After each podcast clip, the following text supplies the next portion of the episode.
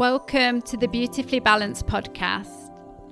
I am your host, elemental yoga teacher, Samantha Dinage. Join me as we explore holistic approaches to find more balance in today's hectic world. Welcome to this episode about being more mindful and less mindless. Let's get stuck straight in. So, 2020 was a very different year. It made us step out of autopilot and do things differently. I said at the beginning of 2020 that the term 2020 at the opticians means clear vision. And I think by having a shake up this past year, it has certainly helped to bring greater perspective to me about what's important in life, where my values lie, and it's given a chance to reflect. I've begun to start to visualize the new normal that I want to be experiencing in 2021. Whilst 2020 has certainly had its challenging moments, and for some it has been a traumatic experience, I truly hope that it helps us to move forwards in a more mindful way, rather than mindlessly going back to the same patterns we previously did pre COVID, which may not have served as well. I feel 2021 is a time to awaken, to be aware and place time and energy on things that we choose. So many of us feel that there's not enough time in the day to get everything done, let alone have time for ourselves and the things that we enjoy. I know many of us also want to feel less stressed. Only by choosing to awaken and consciously live a life where it feels less rushed and finding ways to manage stress are things going to change. It's a fact that we all have 24 hours in a day. That's 1,440 minutes each day. This gives some perspective when we say we don't have five minutes to do a meditation or 10 minutes to do some short yoga stretching. We have plenty of minutes available to us. It's what we choose to do with them that, that is perhaps the issue. Similarly, in one week, there are 10,080 minutes or 168 hours. Yes, I hear you. We all have responsibilities and things that need doing. But are you consciously choosing what you are doing and what actions you are taking? For example, I know all too well it can be easy to check my phone for emails and messages and use up some of my time that I could have spent doing some yoga, for example, or having a quiet cup of tea for 10 minutes without cluttering my mind with more and more information from social media. My latest addiction is checking Rightmove, seeing what new houses are available in the area so I've had to delete the app from my phone. And guess what? It saved me so much time and energy from constantly going on there and analyzing the options. There is no need to check it numerous times per day. Are you someone who sits and watches TV until late at night and watches just one more episode? Instead of getting the important rest and healing time that you need through sleep. Services such as Netflix and Prime are really clever and are designed to keep us watching them. These companies have invested a lot to help to keep us engaged. We as consumers have to be aware of this and consciously and mindfully choose what is best for us rather than mindlessly following the prompts that the companies want us to take and that support the company's bottom lines and not our well-being. I've heard a lot of people commenting about working a little bit later whilst they've been working from home because the work and home life can get blurred into one. At the end of the working day, it can be very easy just to send a few more emails or spend an extra half an hour working on something or even longer. So, I'd like to question is there something that you can consciously do to say that it is the end of your working day? Can you have a ritual that is something nice for you to look forward to at the end of the day. Or if you need something a bit more clear cut, one option, like they have a buzzer in a factory, is to set an alarm and know that is the end of your workday and that you have done enough. When I use alarms, personally, I like to set two alarms, one 10 to 15 minutes before my end time so that I can consciously start to wrap things up. And then the second alarm is when I actually need to stop.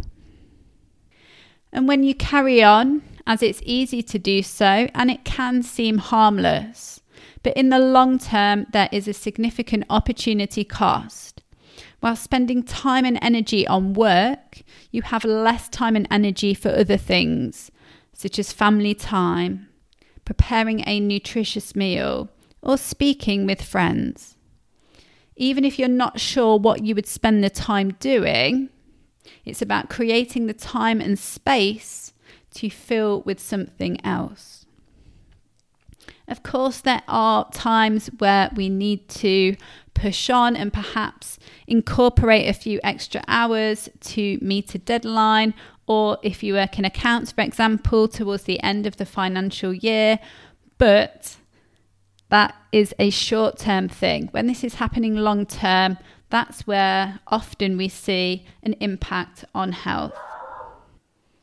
Are you awake and aware when it comes to your food and drink choices? Do you eat or drink something because it's there? Because it's what you've always eaten? Or is it because you consciously choose to eat what you do? I know for me, I'm an absolute nightmare if I'm at a buffet. If I stand next to it, I will continue to eat and eat and eat, just mindlessly picking up the next item, whether it's something that I even really love or not. Have you ever had a few too many chocolates and felt sick?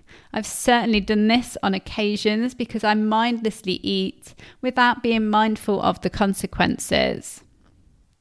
How we eat is also a huge factor.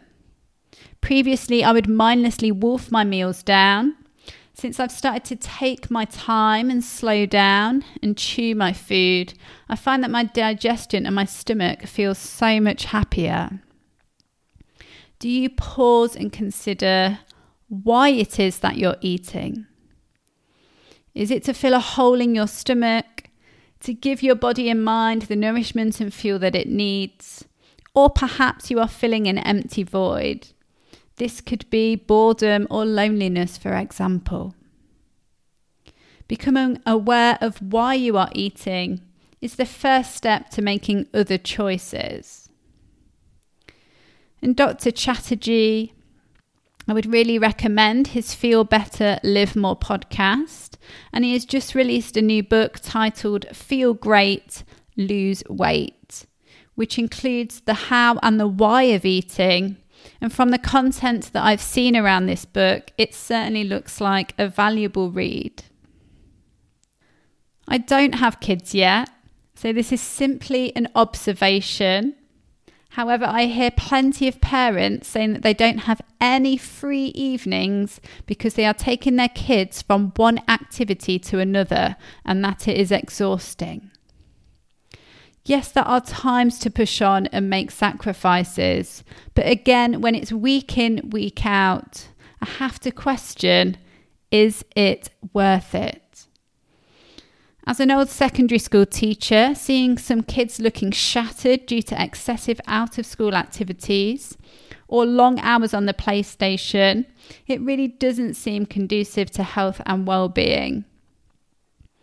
Sure, kids absolutely need to move, to challenge themselves, to have hobbies that they enjoy, but I feel sometimes there could be more balance. Are you and your family consciously and mindfully making lifestyle choices that work for you all? Thinking about autopilot, do you walk or drive the same routes on autopilot all the time? Do you automatically open up the same apps on your phone without really thinking about it? Mixing things up can help us to be more in the present moment as we surround ourselves with new experiences and environments. One thing that was really interesting for me was when I moved some of the apps on my phone around over Christmas, so they were on different layers of the home screen. It really heightened my awareness that I was clicking on the same apps without thinking when I opened my screen.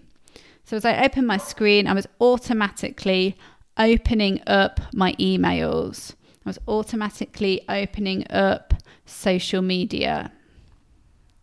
Once I'd actually moved where the apps were, I wasn't automatically then placing my thumb on that same place on the screen that would open that app. And that was really important to create some space. It gave some space of pause for me to choose whether I actually wanted to go and find that app and open it up and use it. And most of the time, no, I didn't. I did not need to check these things again. It was a simple and powerful wake up call that got me thinking how many other aspects of my life fall into autopilot or habits that actually I don't want to choose to have. And that's somewhere where I could really awaken more and be more mindful. I don't know about you. Other tasks that can often go onto autopilot is popping to the shop again after work. Do you go in needing one item and mindlessly come out with a basket full of other items as well? It's so, so easy to get distracted. For me, having a list really helps, and shopping somewhere like Aldi that doesn't have buy one, get one free at every corner tempting me does help me to mindfully purchase the items that I intended to. Sometimes it may be that we can make do with what we have at home rather than visiting the shop again. And I know more and more people will have adopted this practice since the risk of coronavirus that's currently present. So, what mindful steps can you take around your shopping habits? In this week's episode, we've looked at a few examples of how we can live more mindfully rather than mindlessly. We've looked at things of our use of time, TV binging on Netflix, Prime, etc. The blurry lines of working from home and home life. Eating, also considering the how and the why, as well as what we eat and other autopilot habits and routines. To help you to awaken and act more mindfully, I invite you to consider one aspect of your life that feels rather mindless. How could you make this more mindful? Perhaps you can find something that you do on a daily basis so that if you change this one thing, it's having an impact on you every day. As always, I hope this episode has been thought provoking. And I send you lots of well wishes from my home here in Derby. And I'll see you again in two weeks' time for the next episode. Because I know life is busy and finding some much needed me time can be difficult. I'm on a mission to help people like you to de stress, release tension, enjoy movement, and find more relaxation. I invite you to join me with my online yoga and Zumba classes, either live on Zoom or in the BB On Demand video library. Hop over to the classes link in the show notes for more details. Thank you so much for listening to the Beautifully Balanced podcast. I'd really appreciate it if you'd leave a review and press the subscribe button. And remember to follow us on Facebook and Instagram at the Beautifully Balanced Podcast.